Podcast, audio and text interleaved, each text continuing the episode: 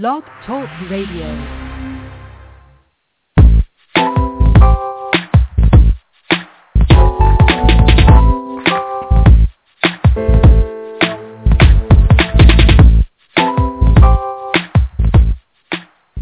Welcome. You're listening to Perfectly Healthy and Toned Radio with your host, Darren Fatman McDuffie. And now, prepare to get fat. Hey, hey, hey, what's cracking? Welcome back to Perfectly Healthy and Toned Radio with your host, Darren McDuffie. And please visit I'm the fat man dot com. Tonight, we have a good show for you. It's called The Tao of Paleo, and I hope I'm pronouncing that right. I think I remember it as Tao of Paleo. It's not, you don't pronounce it like a T, but it's The Tao of Paleo. We have hosts, um, the authors of that show, author of that book, rather, Joe Salama and also Jason Goldberg. So should be a power-packed show, but before we get into that show, remember that you can call in and ask a question at six four six, seven one six, nine three seven one. Again, six four six, seven one six, nine three seven one. And if you're digging the show, please go on my Facebook page, facebook dot com slash I'm the fat man, and like that. And you can also get all the show updates through that. And also, if you're my friend on Facebook at Darren McDuffie, I also post an event all the time for the shows, so you'll be updated on the shows.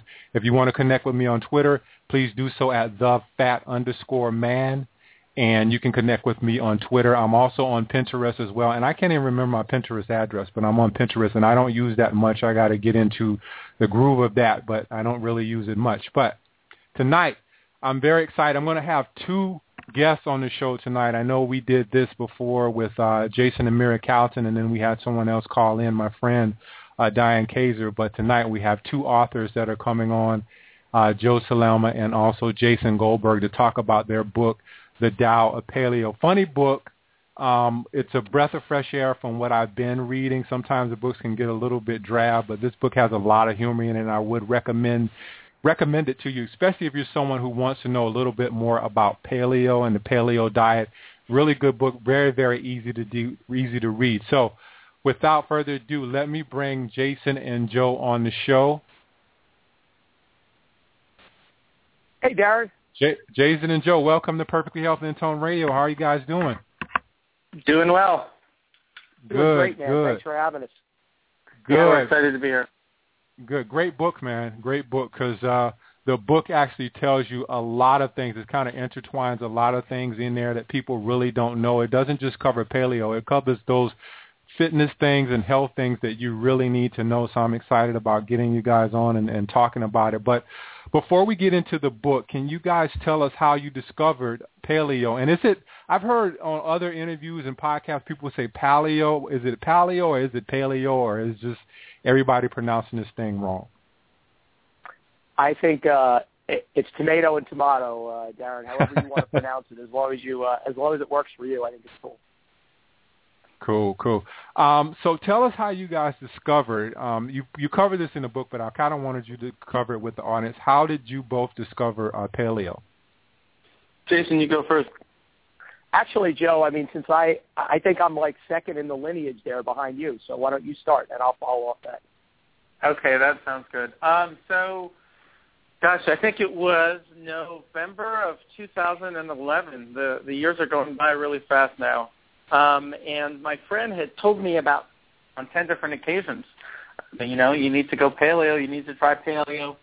He had attention deficit disorder, and I had attention deficit disorder. And he said, yeah, this will really help you, you know, with your attention deficit disorder. And I've heard people say that about a, a billion different things. And when you have attention deficit disorder, the last thing you need is something else to do. So mm-hmm. I kind of ignored him. Um, until around the ninth or tenth time, I decided to give it a go, and I cleaned out my whole house, not knowing really what I was doing, and it took a while to get there. It took uh, three painful weeks of uh, withdrawal from the junk food and from the excessive amounts of grains and carbs I was eating. Uh, but at the end of the three weeks, I emerged a new man, completely born again. I didn't have any more symptoms of attention deficit disorder, didn't need to take the medication I was taking, and I just felt incredible. And the thing about me is whenever I'm enthusiastic about something, you can't shut me up about it. So I started telling people, and to this day I'm still telling people. I think I have about five or six hundred converts under my belt, um, and that's it. You know, I'm, I'm a new man, and this is, continues to be one of the most exciting things in my life, and I want to spread the word and spread the message because I want other people to get off their medication too and to start to feel younger than they've ever felt in their life. Yeah, I heard from Doctor Shauna. She told me, Doctor Shauna Young, for those of you out there who are listening, she's on this show as well. Um, she has a show on uh, about uh, naturopaths, and naturopaths are, are quacks, and I Must Be a Duck is her show, and you can go back and listen to that in the archives. But she said you're the only person that can walk into a room and have everybody uh, wanting to do paleo after you walk out. She said you're just that convincing about the paleo diet, and she recommended for me to, to get you on, so I'm glad she did that. That's great. Um, yeah. yeah, not not not a hundred percent, but I can get most of them. Yeah, it's it's an easy sell, I think. But uh, Jason, um, yeah, exactly. tell Jason, tell us how you how you discovered paleo. Well, I come into the story after Joe, you know, and and um, I tell the story in the book that uh, you know, here I was a, a former college athlete, and you know, always prided myself on fitness and on on eating well, and. Uh, You know, I, I didn't need anybody to tell me, uh, you know, how to eat or, or how to exercise or how to live, you know, because cause I knew, you know, I'd been doing it forever. And, uh, you know, Joe, I, you know, whereas Joe ignored his friend ten times, I probably ignored Joe fifteen to twenty times. Now, you know, Joe's very hard to ignore, um, as I find out every day, uh, even though I, I tried very hard. But uh, what I realized eventually, Darren, was is that, you know, for a guy who was supposed to be fit, and for a guy who was supposed to be healthy, I didn't feel very fit, and, and I didn't feel very healthy. Uh, I didn't sleep well. Mm-hmm. Um, I, I, my workouts left me exhausted. Uh, I didn't have a lot of energy. My digestion was poor. You know, I, I had pretty significant digestive issues. I, I didn't have the cognitive issues that Joe had, but, you know, that's probably, you know, kind of just one of the few things I didn't have. Um, really, I... I was the quintessential unhealthy, healthy person. So after some kind of, you know, transformative events in my life, I decided that I was going to start listening to Joe. Uh, and while that's usually not a good idea, uh, in this case, it was it was an excellent idea. Uh, so I, I went, you know, kind of really whole hog into paleo, and not just the diet. And, and we're going to talk a lot today, Darren, about the fact that, as Joe and I see it, you know, paleo isn't a diet. It's a lifestyle, it's a way of living, and it's a Tao, and it incorporates a lot of different elements. So I went whole hog on the whole Tao, and literally it sounds like a, a hokey story, but believe me, I'm, I'm the least touchy-feely, uh, most cynical person you'll ever run into. But literally within three or four months, I had completely transformed the way I felt. I was sleeping well, my digestive issues were gone, I was doing things athletically and flexibility-wise that I hadn't done since I was twenty-two years old. And I thought to myself, there's really nothing outstanding about me. Uh, I'm just basically kind of living right now the way a human is supposed to live. So like Joe, I wanted to kind of share this experience with uh, other people. And, and we use a term that comes from our, our good friend Karen Pendergrass, who is uh, affiliated or actually runs the, uh, the, uh, the uh, what's the name of the organization, Joe? I forget. It's the Paleo... International Paleo Movement Group. Right, the International Paleo Movement Group. So Karen coined the phrase, paleoing it forward. So that's what I wanted to do. So I founded the Paleo Padawan program. So for those of you who aren't Star Wars geeks like Joe and I, a Padawan is an apprentice Jedi. So what I, I, uh, what I do is, is I, I mentor people uh, through thirty days of, of kind of transformation into the paleo lifestyle. And for me, it's unbelievably satisfying. It's like having my own transformation over again, watching these people really transform their lives. And uh, so, you know, that's my story, as much as I hate to admit it, because, uh, you know, real, in reality, uh, uh, it, it, it's it's all because of Joe and the fact that I listened to him. So Joe converted you. Quick, quick. Uh, what did you play in uh, college, Jason? Yeah, so I was an outside linebacker and a strong safety uh, football player. Oh, okay, you're football. Yeah, football. Okay. All right. So let's let's jump into exercise, because you mentioned that you were always exhausted, and I know in the book Joe touched on the fact that he ran a lot. Um, what's the whole idea behind, because you, I, I see this all the time. I go into the gym and I see people on the treadmill doing, and I used to be one of those guys. I remember way back when I was out of, I was out of shape and had picked up a, a lot of weight after my college career playing basketball. I would just go on the treadmill and run for forty-five minutes. What's actually wrong with that, guys? Yeah, so right off the bat, you know, the, we talk about the basic paradigm of fitness uh, as it exists right now in America. And basically what it involves is, you know, doing cardio um, again and again and again, and then maybe doing, you know, kind of boot camp type workouts where someone who looks like Louis Gossett Junior screams at you and calls you names until you pass out doing push-ups. So, yep. you know, whereas, you know, that, whereas that, you know, has become the paradigm, it, it, it's unfortunately from a biological point of view, not very sound. Um, the, the cardio that you do, unfortunately, you know, from, not to get too sciencey for a little while, but the first thing that it does is it spikes your levels of cortisol, which is a, is a hormone that, amongst other things, causes you to retain fat around your midsection, in particular for men, and catabolize muscle and protein, which means you're burning the very muscle tissue you want to preserve. Um, so right off the bat, you know, that that's not a good thing. Um, secondly, the cardio only recruits one type of your slow-twitch muscle fibers. Uh, it, you have four different types of muscle fibers. Uh, one to two of them is are fast-twitch and the rest are slow-twitch.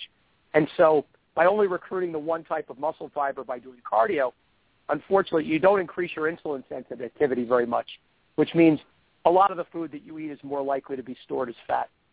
So from a um, – and then there are a lot of really unattractive, you know, kind of things for men associated with excessive cardio, supported by the scientific studies, like loss of testosterone levels, all of which um, kind of contribute to um, retention of body fat, you know, less less uh, less functional muscle. So really the paradigm – Uh, and, of course, the excessive uh, kind of circuit training and the high-intensity interval training does the same thing. So in reality, this paradigm that we've kind of adopted in America, that what you need to do is run until you pass out and then do this HIIT training with Louis Gossett screaming at you and calling you obscenities, is really kind of absolutely the worst thing you can do if your goal is to get healthy and fit and, and to stay physically vital. What's the what's the verdict on CrossFit? Well, Joe, um, I get in. I'm sorry, go ahead, Joe. Oh, that's okay. Um, I mean, we both tried it, and we both did the gamut. You know, I have mm-hmm. a lot of friends who do CrossFit, and they love it. And part of the philosophy of our book is you need to figure out what works for you. So, mm-hmm. um, but for I think for the average person, you know, when you sign up with a CrossFit gym, they want you to do it five days a week. Um, and we, I think, I think, I think the mainstream would say that that's not very good advice um, for the average person. For some people, they can thrive on it. If they do well on it, that's great. But I would say no more than one or two sessions per week. And a lot of gyms don't even offer that opportunity, unfortunately. Yeah. yeah. We, we, what offer, about... we offer an – go ahead. I'm sorry, Darren. I apologize. No, go ahead, Jason. Go ahead. No, we offer basically an, an evolutionary template where if, you know, you're you're extremely adipose or you have some weight to lose or you have functional issues, you know, we tell you just start by walking, by doing, you know, kind of long, slow walking. And then as you become more fit, maybe you can add a program where you're where you're lifting heavy things, but under the supervision of a trainer and in a sensible way. And then maybe you can add sprinting. And then maybe at the very end you can add high-intensity interval training, uh, HIIT training, but in reasonably small amounts, you know, in, in five, ten, fifteen-minute intervals. To yeah, kind of maximize ne- never that long, never, never long in duration. Right, you know, to avoid this kind of, you know, cortisol trap, to, to work within the glycolytic pathway and to really kind of maximize your ability to burn fat and to build muscle. So cycling back, I mean, I think there's a lot of really good CrossFit boxes that do things responsibly, but unfortunately it's a franchise. So, you know, we do see a lot of what Joe mentioned, which is really overtraining and excessive training and, and a, a failure to kind of monitor form and to make sure that when people are doing Olympic lifts that they're doing them correctly and avoiding injury. So it's definitely a mixed bag. I have to agree with what Joe said, yeah. which is rare. What about, um, and I, I mean, when I was coming up and I, um, I'm not that old, but But with us coming up, um, we always relied on cardio as, as, as sort of that thing to lose weight. And then as I became a little bit older and I started doing personal training myself, I found out the importance of weightlifting. And you go into that in the book a little bit about the import- not only the importance of weightlifting, but more importantly, lifting heavy weight. Can you kind of touch on that, both of you guys?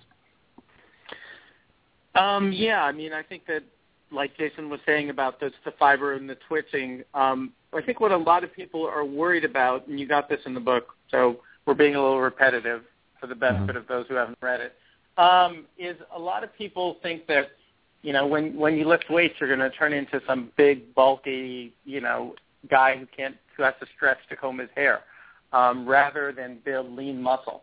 You know, and people always have that phrase, I want to get bulky, I want to get toned. What the hell does that mean? You know, what is toned? Tone means you have muscle on your body that you want to add, and you want to have enough, uh, little enough body fat that that muscle shows.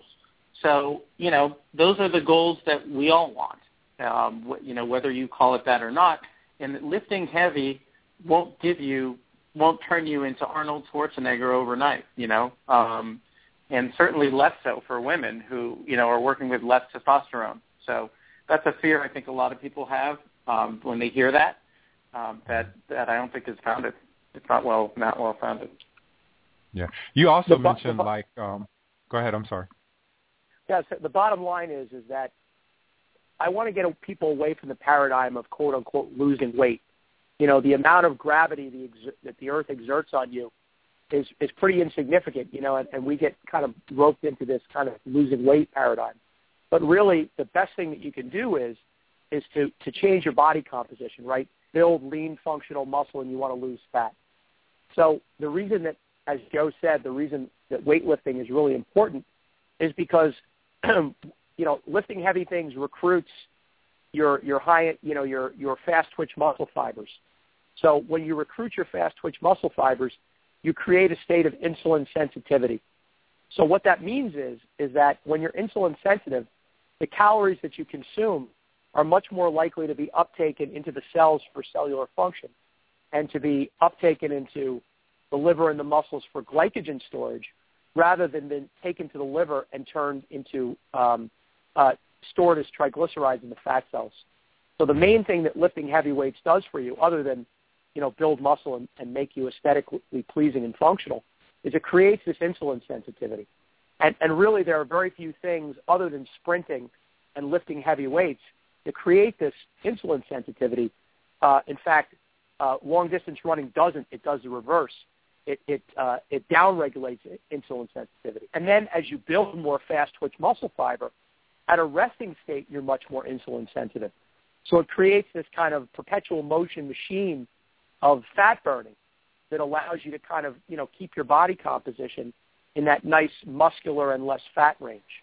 So as Joe said, women don't have the testosterone to build, you know, big, bulky muscles in most cases. And men, if you want to become a bodybuilder, you, you train in a very different way than we suggest. It requires eating a phenomenal number of calories, doing a very specific kind of training. You know, kind of doing heavy weightlifting in a sensible way won't make you bulky. It will build lean, functional muscle. When we get into uh, talking about eating, I wanted you to explain insulin sensitivity. For a lot of people out there, we just throw these buzzwords around because we're in the industry, but I wanted you to explain that a little bit once we get into the eating part of uh, paleo and, and um, how everything works. But um, you mentioned a specific scheme in there to work out to uh, as far as uh, the number of reps.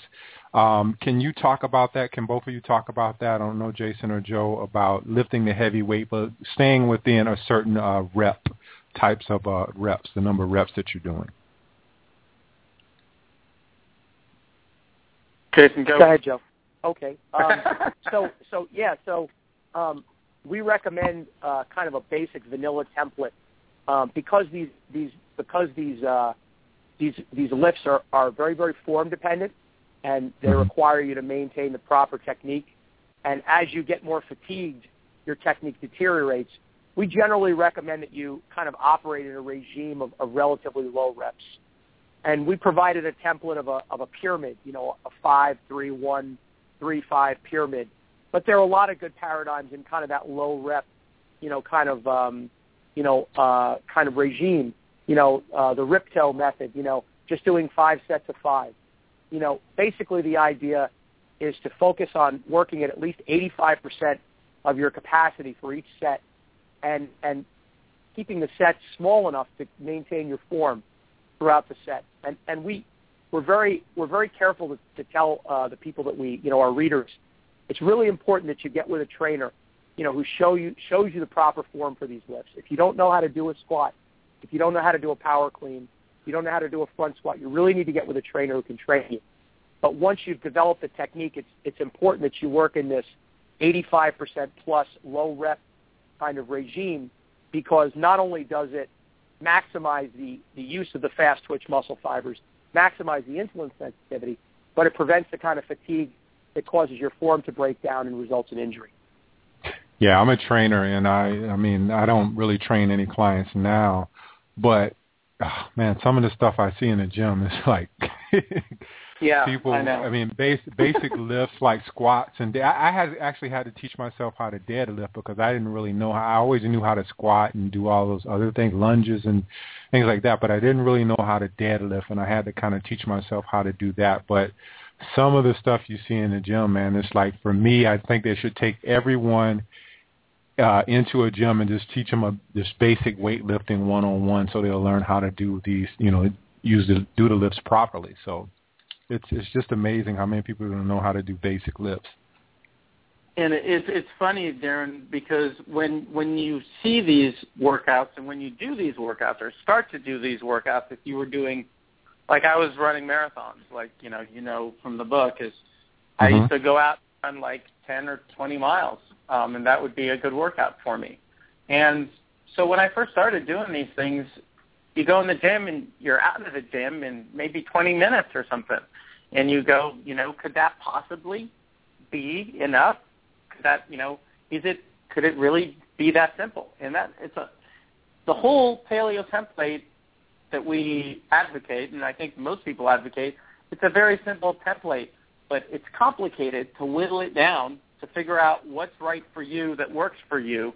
Um, that, that, you know, it's hard to figure out which sport version of simple is the best thing for you. Um, we try to provide that in the book, um, and we try to make it as, a, as adaptable to as many different kinds of people as possible. But it, it can be really complicated on how to whittle it down to make it really simple.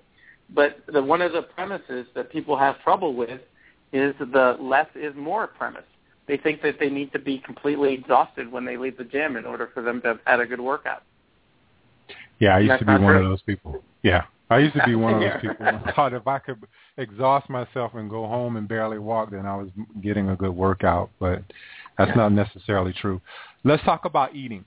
So paleo, um, I remember when I first uh, discovered paleo or started reading about it, I thought it was this really complicated thing.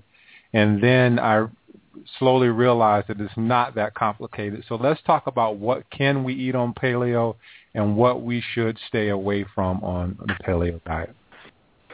So um, you can eat, generally speaking, if you can kill it, pick it off a tree or dig it up, then it's good. um, you know, but if it has to go through a machine before it goes to your mouth in order to make it edible, like rice, like, you know, ninety percent of the stuff in the supermarket that's on the shelf that has ingredients that you don't know what they are, then it's not meant for human consumption and you shouldn't eat it.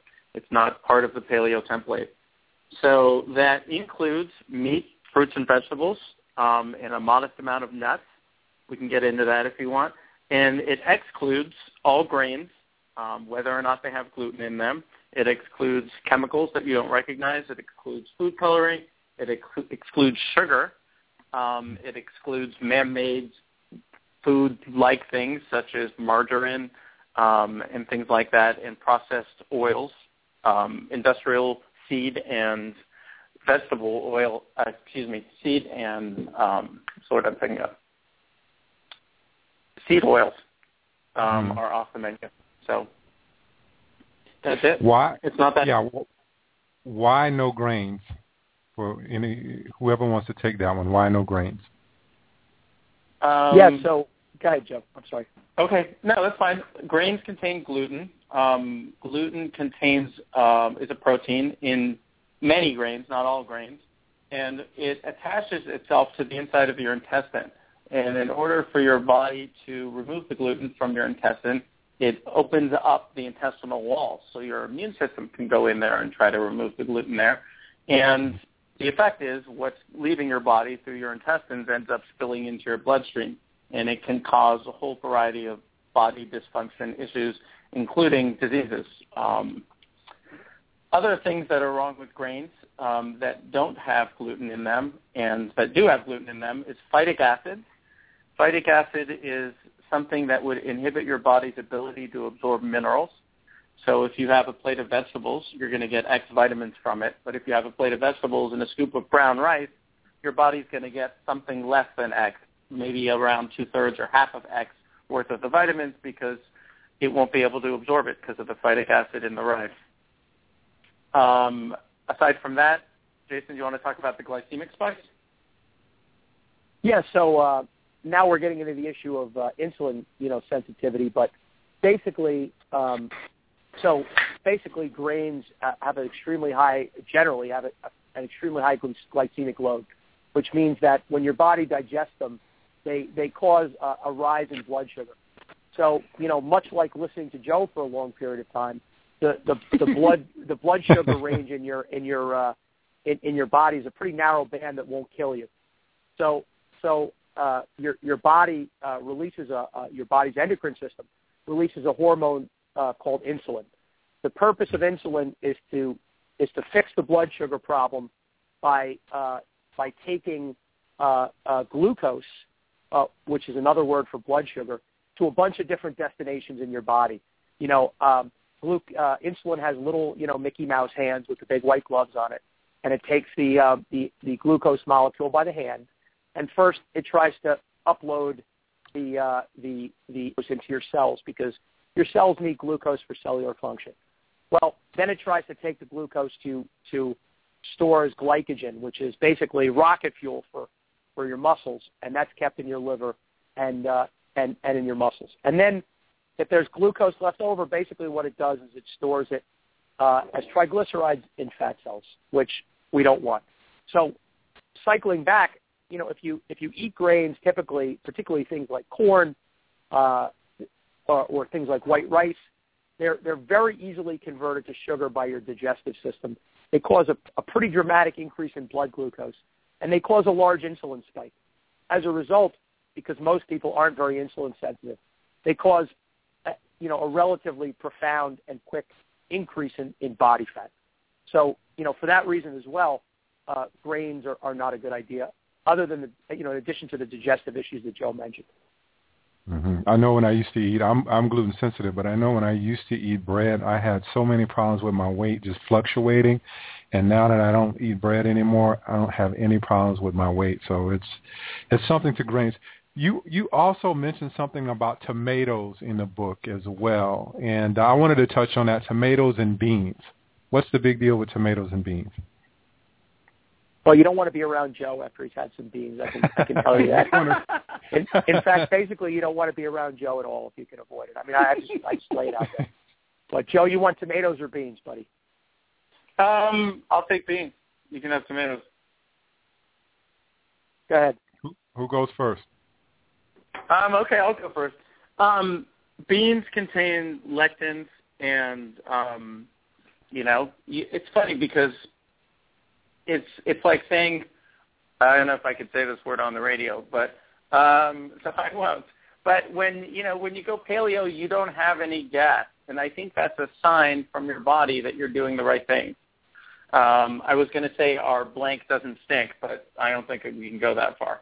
But we can definitely say, you know, we we don't have any gas, and that's a sign that we're we're running our bodies correctly. Um, but whenever, you know, what are beans known for? And, you know, that's a sign, generally speaking, that they aren't good for you. But they also contain lectins, and they contain anti-nutrients, and um, these things wreak havoc on your body. It's actually the plant's self-defense mechanism from getting predators to eat it. Are, you know, when you eat enough of them, they accumulate in your body, and your body doesn't respond well to that. Are, you know, when Joe talks about anti-nutrients, Lectins are, are proteins that bind the carbohydrates inside your digestive system. And again, it creates an issue of poor digestive function and intestinal permeability. We, we talk about leaky gut. Um, and, and Joe talks about saponins. You know, saponins are related to soap. For instance, everybody rants and raves about quinoa, the complete protein, and so on and so forth. Well, quinoa comes equipped with, with a, a molecule uh, called a saponin that, uh, you know, basically destroys the uh, cellular membrane. Uh, Joe and I talk about it like a phaser in Star Trek. So, you know, there, there's really no reason to eat these things. They're, they're relatively poor sources of protein, and uh, the, the, the associated compounds that they come with are, are so digestively kind of difficult that there's really no reason to eat them. Yeah. What about tomatoes? Who's going to tackle that well, one? T- yeah, tomatoes come into a class of foods that we put on our maybe list. They're, they're, they're from a family of plants that include uh, tomatillos and peppers. And uh, what are some of the others, Joe? Tomatillos, peppers? Gosh, I don't know. I have to think about okay. that. Okay. We have a list of them in the book. Uh, mm-hmm. We refer to them as nightshades. So nightshades can be inflammatory for some people, right? And when I say inflammatory, Joe, why don't you talk about what inflammatory means, other than the fact that I'm inflammatory towards you? You can see why we get along so well. Um, I mean, it causes systemic inflammation. Uh, not for everybody, but for some people, it causes systemic inflammation. Potatoes are actually in the nightshade family, too. Um, and it means your organs are swollen. I mean, you know, at a very general level for everyone to understand. That's that's, and it, when your org, you know, a lot of people think that when they go paleo, they l- are losing weight their first week, but it's actually just the inflammation going down on their bodies because they've cut out all the foods that are inflammatory for the first time in their life. And functionally, you see this, uh, Darren. People will mm-hmm. say all of a sudden, "Wow, I'm much more flexible. I don't wake up with joint pain in the morning. I can do a back bend." You know, a lot of the time this is the removal from inflammatory um, kind of foods and compounds from your diet. Now, to be fair, some people handle uh, nightshades fine. You know, I'm not one of them. I, I had to eliminate nightshades because, um, you know, eat, and I love I love hot sauce, for instance. I can't eat it. You know, if I have hot sauce on my food, the next morning I wake up and I'm stiff and sore. So, you know, it's like kind of instant feedback. So um, it's one of those foods that we recommend that people eliminate for the first thirty days of their kind of paleo template, and then kind of try to start the nightshades back to see how they handle them. But it's pretty epidemic among humans that uh, nightshades are inflammatory. Yeah. So let's get into um, talking about the other components of what we eat. Um, carbs, proteins, and fats. So let's just take fats, for instance, because there's a lot of things that are coming out uh, about fat now that supposedly saturated fat isn't as bad as we thought it was. I believe it was Time Magazine just did a cover story on um, fats, and, and now they're saying that fats, uh, saturated fats rather, are not really all that bad for us. What's the paleo way of fats?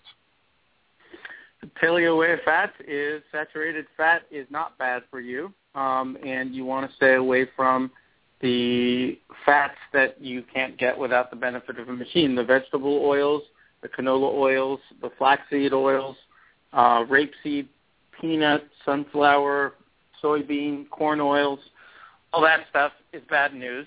It's uh, polyunsaturated fatty acids, so it upsets your omega three, omega six ratio, and because they, they're very sensitive. So they are prone to easy rancidity, and they oxidize at high temperatures. So when you cook with something like that, it's it's likely to have um, free radicals in it, and it can cause arterial weakening. Uh, whereas the saturated fat, the uh, coconut oil, uh, lard, beef tallow, that's all good, and that stays very stable at high temperatures.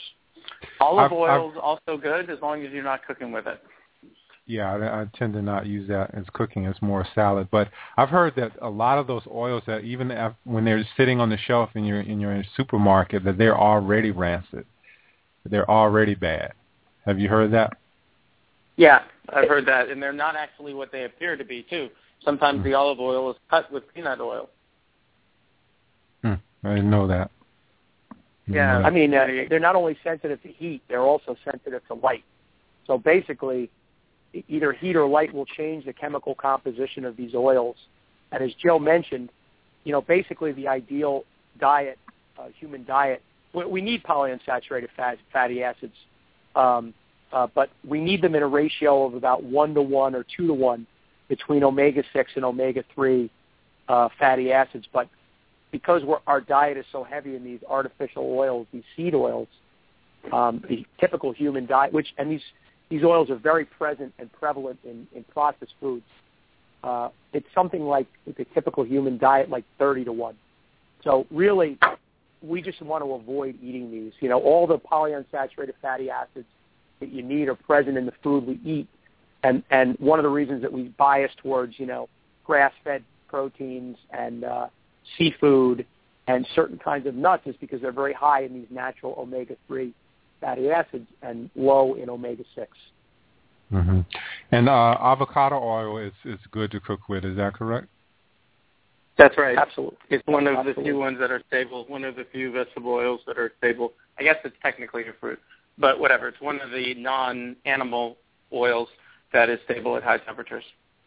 Oh, okay. All the ones yeah. that Joe mentioned, and, and also I recommend ghee, you know, which is uh, clarified butter, another great, another great, uh, you know, saturated fat cooking oil, uh, mm-hmm. or you know, palm oil if you can get it. But uh, if you get tired of coconut oil and you want that buttery taste, uh, ghee is fantastic. I haven't tried ghee. I have to try that one. I have uh, avocado oil here at the house. We we just started buying that, but I haven't tried uh, nice. much ghee at all. Um, let's get into carbs. So you you have the low-carb community. You have people who carb load like we did back in the day for basketball, and then you have um, the ketogenic community. What's the what's the thing on on carbs? Um, how should we treat carbs in our diet if you are a person who wants to move towards paleo? Go for it, Jason. Yeah, so um, one of the few things that I really enjoy hearing Joe saying, uh, you know, because most of it I don't, is he has this, this saying where he says, uh, paleo is not a low-carb diet, it's a low-crap diet. And he, he's absolutely right. So we believe that a ketogenic diet or a very, very low-carb diet is, is, is something that's prescriptive or, or prophylactic. If you have a very serious medical issue where, let's say, you are uh, diabetic or pre-diabetic, or if you have certain uh, issues like Parkinson's disease, or if you're excessively adipose, a low car- or you know you have a real problem with insulin desensitivity, where any kind of carbs you eat are immediately going to trigger this huge insulin reaction. Uh, we recommend that you know for a while you go low carb, but as a long-term lifestyle, you know we think it's the science supports the fact that it's not a good idea. Um, first of all, the longer you do it, the more carb sensitive you become. Um, uh, You know, we're a little skeptical of the science that says your brain and your body can function on ketones well indefinitely. You know, maybe some people can, but we don't necessarily think that humans are meant to do that, that we think of it more like a backup system, you know, kind of an auxiliary system. So what we advocate, particularly for people who are active, is to eat, you know, a sensible amount of carbohydrates so they can keep their glycogen stores filled. And for people who are insulin sensitive, uh, insulin spikes are adaptive, right?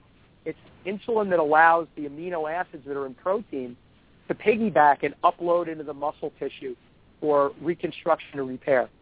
So basically, once your body's functioning correctly, you need carbohydrates, particularly post-workout, in order to, to get your body rebuilding and functioning correctly. Um, certainly, the diet that we would advocate is far lower carb than the typical American diet, which is, you know, a carb-heavy diet with processed carbs, right, and really high, you know, high level, high glycemic load carbs. But Joe and yeah, I are I mean, both ad- I'm sorry, go ahead, Joe. Yep. No, I was just going to say exactly that. That you know, if you compared to most of the paleo community, I probably eat obscenely large amounts of carbs, but I'm still probably in the bottom five percent of people in the country. You know, for carb intake, I just cutting out the grains alone reduces your carb intake dramatically. It's impossible to get anywhere near that without without eating grains.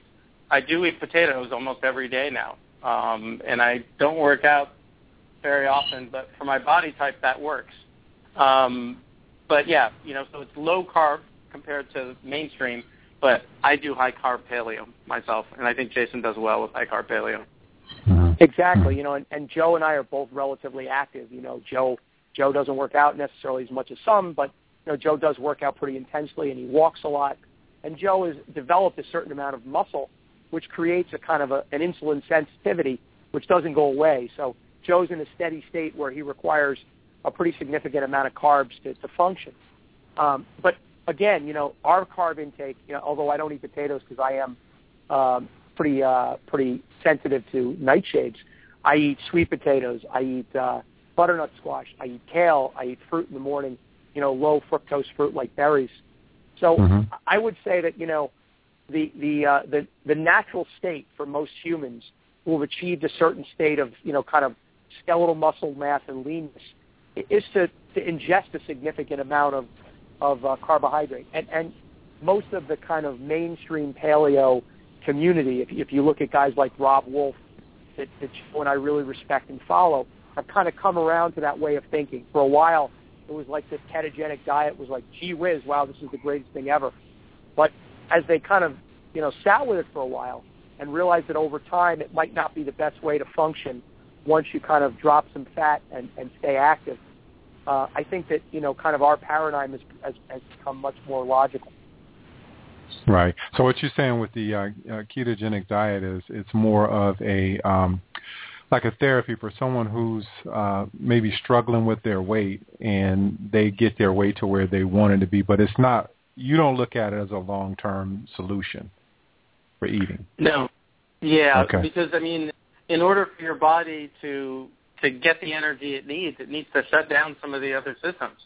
So mm-hmm. it's not a sustainable, healthy state that you can maintain indefinitely, particularly if, you, if you're expending energy and working out at all. You know, it can be really dangerous, and you can cause hormonal fatigue, uh, which is what happened to me, and I think it happened to Jason too. Um, and, you know, You you work out really intensely, and if you don't fuel yourself properly, you can end up being really fatigued for a long time. It takes a long time to recover from. Your yeah. body your body uses a process called uh, neoglycogenesis to basically backdoor the creation of glucose and glycogen from fat. And when you have a lot of body fat, you know, when you're heavily adipose and you really need to burn that fat, it works really well. But when you become leaner and, and you're a lot more active, Uh, it's really a backup system. So like Joe said, you know, when you get really, really active and, and try to continue to fuel that activity with a ketogenic or very low-carb diet, you can mess yourself up pretty bad. And, and like Joe said, he and I have both been there. Uh, we both look like it's little fun. gray. We both look like little gray raisins with like little uh, with gnarly little muscles with, with like little bands of fat around our waist. I think he's being flattering too. Yeah, well, I was, you know, I mean, I, I think that, you know, what happens is your body gets into this really high cortisol state where, you know, it perceives you as being in, emer- in an emergency mode. So the last thing it's going to do is burn fat. It's going to burn all your muscle, and it's really going to, as Joe said, start shutting down other systems and making them function less efficiently. It makes much more sense to us to, to, to operate your body as it's meant to operate with a with a normal intake of carbs. And, uh, and and a normal intake of all macronutrients, uh, it makes a lot more sense for us. Yeah. So we covered we covered um, fats and carbs. Let's get into protein, because I think this might be a little controversy here with the the whole uh, animal protein um, uh, uh, diagram and uh, getting it from. You have your people who want who say you can get enough protein from plants. Um, but you're saying in the paleo community, you really prefer animal animal protein. So talk about that a little yeah. bit. I mean, you see those memes on Facebook. They always come up where somebody posts, um, I don't know, how many how many grams of protein are in spinach or whatever. But, mm-hmm. you know, and they compare that to meat, and they say based on that picture that you can, you know, that you can easily absorb enough from plants. And You can you maybe can absorb enough from plants, but in order to get that amount of protein in your body that, that you can absorb the right amount from, you would have to eat more spinach than your digestive system can handle, or more kale than your digestive system can handle. So, um, you know, if if you happen to be a vegan and you're listening to this and it's working out great for you, that's great. But mm-hmm. it is my belief and Jason's belief that if you want to perform at an optimum level and you want to get enough protein in your daily diet, you absolutely need animal protein, whether it's from fish or from, you know, cows or from yaks or whatever your animal of preference is, in order to get the, you know, all the amino acids that you need in order to get the protein you need. Yeah, Joe hit on it exactly. You know, the, the problem is, Darren, you know, and, and look, Joe and I have no problem with people who who believe in, in veganism or vegetarianism uh, for ethical reasons, and we get it. You know, Joe and I have our own ethical framework, which which incorporates that it's it's important to raise animals in a humane, ethical way. You know, but the reality is, from a pure scientific point of view, okay, that there are almost no vegetable products that contain uh, complete amino chains. That's just a fact. So, that being the case, you have to eat a very wide variety of of, uh, of vegetable sources to get a complete protein chain, and with that intake, you're you're getting necessarily a very high load of carbs, and you're also getting all these other compounds like lectins and saponins and phytic acid that we talked about. Um, so there's that. You know, second of all, the science shows, and we talk about some of these studies in our book, that vegetable protein is not as bioavailable as animal protein. And when we talk about bioavailable, it means that these substances contain the protein, but your body doesn't absorb them.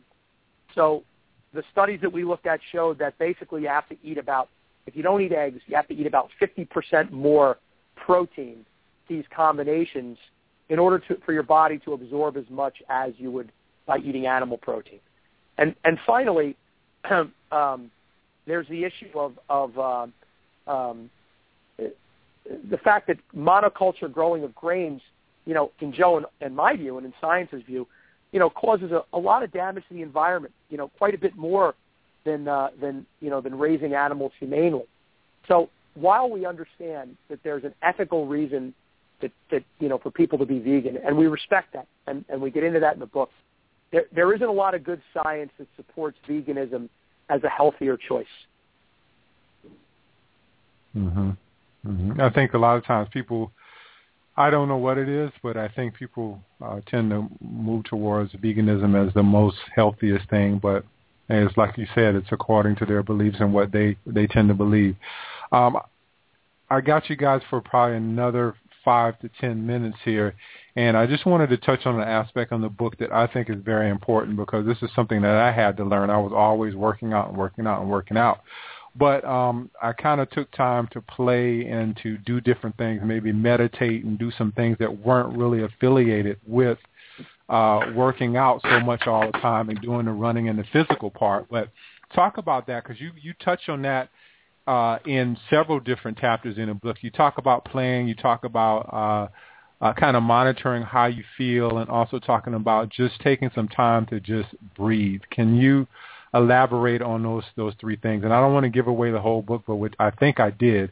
But, but talk about but talk about those things. If people, I, I really think they should go out and get the uh, to get the book, because it's it's worth reading, especially if you want to grasp the concepts of fitness and nutrition and kind of understanding in a real easy layman's in layman's terms. But talk about those three aspects, the, the feeling, the breathing, and the playing. Joe, Jason. Well, uh, I'll take one of them, Joe, and then, then we'll go to you. How's that? Um, okay, that sounds good. So, yeah, so I'll talk about one of the big issues that, you know, that we kind of, you know, look at. There's a lot of scientific um, evidence behind uh the idea that stress creates a very undesirable hormonal um, imbalance, particularly related to cortisol, um, which, as we talked about earlier, can result in unattractive body composition. But let's get away from the science for a while, because, you know, every time I talk about science, I can see Joe, you know, getting the, the rope and, and and kind of tossing it over a beam in his in his house, getting ready to hang himself, because I, I love to talk about the science. And you know what? At the end of the day, look, we're we're we're on the earth for a very short period of time, right? Our life is finite, and if you don't make time to have, you know, to have fun, to play, to do things that you enjoy, to to kind of look around and smell the roses, how are you going to have a paleo life? And you know, for us, what a paleo life means is to have the best life you can, to really enjoy yourself, to function at an optimal level. So, you know, screw the science for a second. And, and mm-hmm. the science is there. But at the end of the day, if you don't take time to play, you're not going to enjoy your life, and you're not going to maximize it. And, and you only have one, as far as we know. You may have more than one. But let's say for the moment that you only have one. It's a crying shame, and it's not a very paleo way to be. We aren't meant to be sitting behind desks, you know, for eight hours a day, forty hours a week, assuming your schedule is that forgiving, because for a lot of us it isn't. You know, how many, how much time did we spend hunting for food? And that is a physical activity that people were out in the sun doing. But the rest of the time they spent playing. Once their food was caught and picked, you know, they spent their time playing and enjoying life. And, you know, it's not until very recently as a as a species that we are indoors and we are sitting in front of our desks and we're working. Um, and it takes its toll. It takes its toll psychologically. It takes its toll when it comes time for you to go to sleep. It takes its toll in the health of your relationships. It takes its toll in the way your body is shaped from sitting at a desk all day. Yeah, that, that extra fat that's there, the lack of sunlight, the lack of vitamin D, the higher chances you're going to get diseases from not getting vitamin D. So when we talk about paleo, we have to talk about a whole philosophy. And this is a little touchy-feely, a little too non-science, but it's true. You got to get in the right frame of mind. You got to incorporate things into your life that are going to result in a higher quality of life for you. And when you do that, it will show up on your body, and it will show up in how good you feel, and it will show up in healthy relationships, and it will show up in the quality of sleep that you have, and you will end up being a happier, healthier human being all around. And, you know, we try to paint all sides of the picture, all facets of the diamond, if you will, in the book, and try to give people that, that understanding that it's not just, you know, what happens in the kitchen. It's what happens everywhere in your life. Absolutely, you know, and Joe makes a great point, and this is what we usually lead off with, Darren. You know, one of the reasons we wrote this book, other than so I can own a small Caribbean island, and uh, is that is we that have a lot of books for that. Yeah, well, you know, I'm small, Joe. I mean, really small. Okay. Uh, if I could stand on it, I'll be happy. Um, okay. There you, you know, we saw a lot of books in the in the paleo community, Darren, that address the very narrow subject of food, and maybe they get into exercise. And they're great books, but mm-hmm. this really is a, a lifestyle, and it has to incorporate mindset because a lot of people have very complicated relationships with food and body image and so on and so forth, and you have to address that stuff before you can be successful. You know, they have issues with stress and play. They have issues with just, excuse my language, but being a jerk, you know, getting dogmatic about, you know, kind of this is what I do and this is the best thing to do, and, you know, you, you shouldn't do anything but this. So we have a whole chapter on telling people basically once you kind of get on the paleo path and start feeling good, the idea is to spread the word and don't be a jerk. So I think of all the strengths of this book, other than the fact that it's entertaining, and, and you know, with all due respect to Joe, I tease him, he's a wonderful, funny guy, and this book really kind of reflects the, our interactions and the way we go back and forth. But I think the real strength of this book is paleo really is a lifestyle. It really is a Tao. It's a path, a way to get yourself in harmony with yourself and with the universe. And we think this is a unique book because we really try to address all the elements of that. And and you really need to in order in order to live a paleo life. Yeah, we didn't touch on sleep and supplements, and I, I left that out uh, on purpose just so people would go and get the book. So we didn't touch on that. No, I, I, I want to real quick, Darren, I'm sorry to cut uh-huh. you off. I do want to mention one thing, though, because um, we mentioned the Caribbean island, and that is pretty much a joke because we do give a huge chunk of profits on this to charity, and we're doing it to, in part, raise money for the Farm to Consumer Legal Defense Fund. Oh, cool, cool. Yeah, I do want a Caribbean island, though. I, I really do. Yeah, well, we wait for another vote for that. Hey, um, last question for you guys, then I'll let you go. Um, what is your take on just uh, there's a to me it seems like there's a lot of sects that are coming out of paleo. Like uh, you have your strict paleo people um, that everything's paleo. You don't eat grains. You don't do this. You don't do that. And then you have some people with, that are a little bit more loose. Like uh, um, and I don't I, I don't want to mention any names, but uh, you have the people that are a little bit more loose. You probably know what I'm talking about. But uh, you yeah, have the people that are a little bit more loose. Where do you guys kind of uh, fit into that whole uh, pie? Joe is extremely loose. He's he's a, a loose character. um, I I mean, here's the thing is, you need to find out what works for you. That's the premise of our book. Where do I fit in? I do very well at one hundred percent. Um, maybe every three months I go out and get a quart of ice cream, and I have fun with that. Um, a lot of fun with that. Um, but that's what works well for me. If I if I went down the eighty twenty path, I would feel like shit. Excuse me for saying that, like crap. Um, and so for me, that that's what works for me. But we don't want to impose that on anybody. I mean, just like with the carbs, yeah, we have our philosophy, but there's still a spectrum of of what people can do and we think be successful for whatever they want to do. Um, we're tolerant of everyone's point of views on in within the spectrum, within a certain spectrum. Um, and for me, I you know I do better at one hundred percent. So. Yeah, Would you and, recommend and, and I'm, I'm sorry. You guys, feel I, I you. you feel much better, I think, at one hundred percent than you do at ninety-five. I think it's night and day. And once you feel that, it's really hard to want to go back. And I but say that to... with an because it's easy for me being in control of the food supply in my household and having, you know, all the other people in the household subscribed with that philosophy. It, it makes it easier for me to do that and say that. But I know there's somebody out there. Li- Go ahead. I'm sorry. No, I would say, Darren, that um, again, you know, the, the idea of the book is to present a template, and the template's really good for getting you healthy. Uh, but what we emphasize is is that once you've used the template, which is, which is fairly strict, to get yourself in the direction of being healthy, you're really going to have to experiment to figure out what works for you. You know, I'm I'm more like Joe. You know, I, I, I have to be pretty much one hundred percent to function at a very high level. And once you've tasted that very high level, you know, I don't really want to accept less. But, but you know, there's probably a lot of people out there who, you know, could function really, really well at a lower level of strictness. So the idea is really to find your own path once you uh, once you kind of get off the template. Yeah, but you have to start off one hundred percent, correct? You can't just, like, morph into your own thing. You have to start at one hundred percent and then you find know, your own way as that goes on. I've seen some people make the change gradually, and for them mm-hmm. that's successful, but I think that's the minority of people. Um, I think you need to go cold turkey, and you need, you need to at least be one hundred percent for thirty days somewhere in your path. Maybe it's mm-hmm. at the end of stepping down to get there, um, and then for thirty days you're hardcore, one hundred percent. But, yeah, I would say for at least thirty days you need to be completely clean, whether it's at the beginning or whether you work up to that. Yeah. Uh, at the very least, you know, the, the idea is to get yourself um, off the glucose dependency and, and get yourself fat adapted.